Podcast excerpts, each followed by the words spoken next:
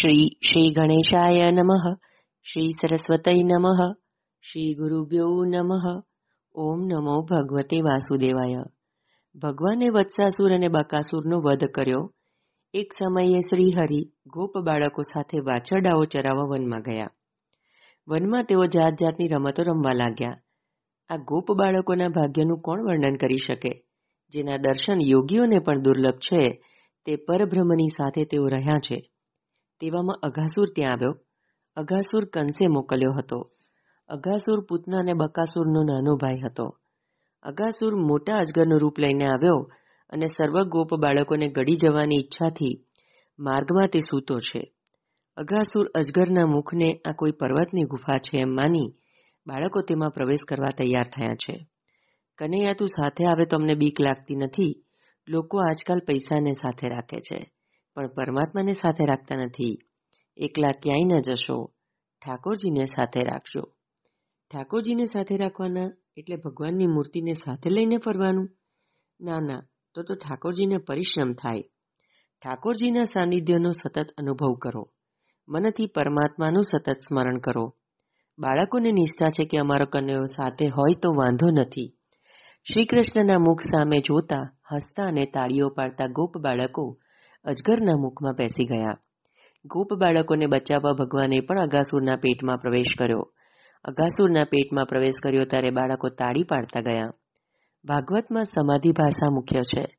લૌકિક અને પરમત ભાષા ગૌણ છે. એટલે ભાગવતનો અર્થ જેને સમાધિનો અભ્યાસ છે તે સમજી શકશે. વિલાસીને ભાગવતનો અર્થ સમજાવવો મુશ્કેલ છે. તાળી એ નાદ બ્રહ્મ છે.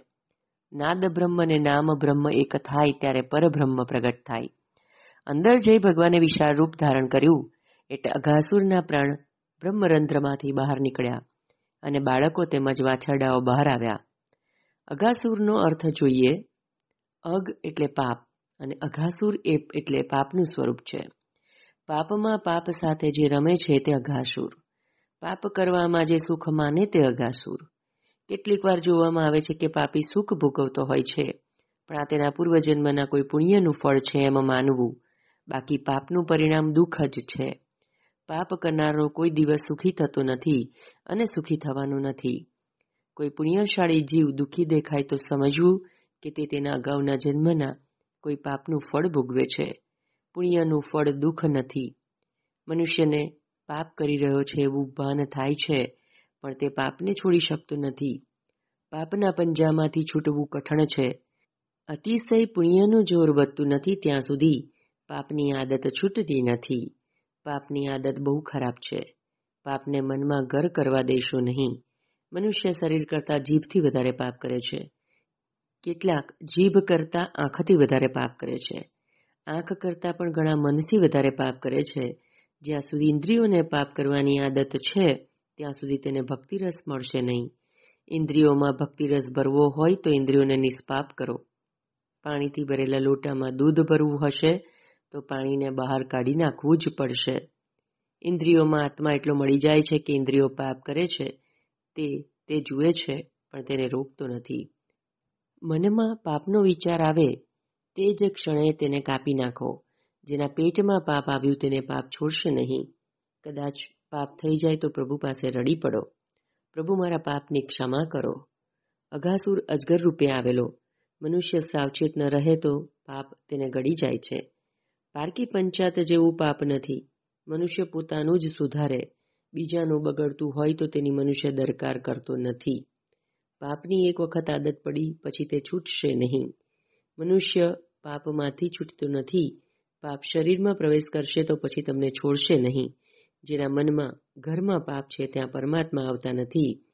અજગરના મુખમાં બેઠેલા ગોપ બાળકો જાતે બહાર નીકળી શકતા નથી. શ્રી કૃષ્ણ તેઓને બહાર કાઢે છે. અજગરના મુખમાં ગયેલો કોઈ જાતે બહાર નીકળી શકે નહીં. અજગરના મુખમાં ગયેલાને બહારનો માણસ બહાર ખેંચી શકે. પાપમાંથી ભગવાન બચાવી શકે. પાપ અને સાપ સરખા જ છે. સાપ કરડે કે તરત જ જે અંગ ઉપર સાપ કરડ્યો હોય તેને કાપી નાખવામાં આવે તો ઝેર શરીરમાં પ્રસરતું નથી અને બચી જવાય છે. તે જ પ્રમાણે પાપનો વિચાર બનવા આવે તે જ ક્ષણે તેને કાપી નાખો તો પાપમાંથી બચી જવાય છે. તો જ પાપ જશે. જો પાપ થોડો વખત પણ મનમાં ઘર કરશે તો પછી તેને અટકાવવું મુશ્કેલ થઈ પડશે.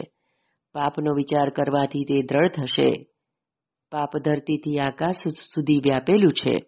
અગાસુરનો એક હોઠ ધરતી પર અને બીજો હોઠ આકાશને અડકતો હતો તેમ. મન સાથે છે એટલે વનમાં પણ, અર્થાત જ્યાં પણ જશો ત્યાં પાપ કરવાનો પ્રસંગ આવશે જ. જય શ્રી કૃષ્ણ.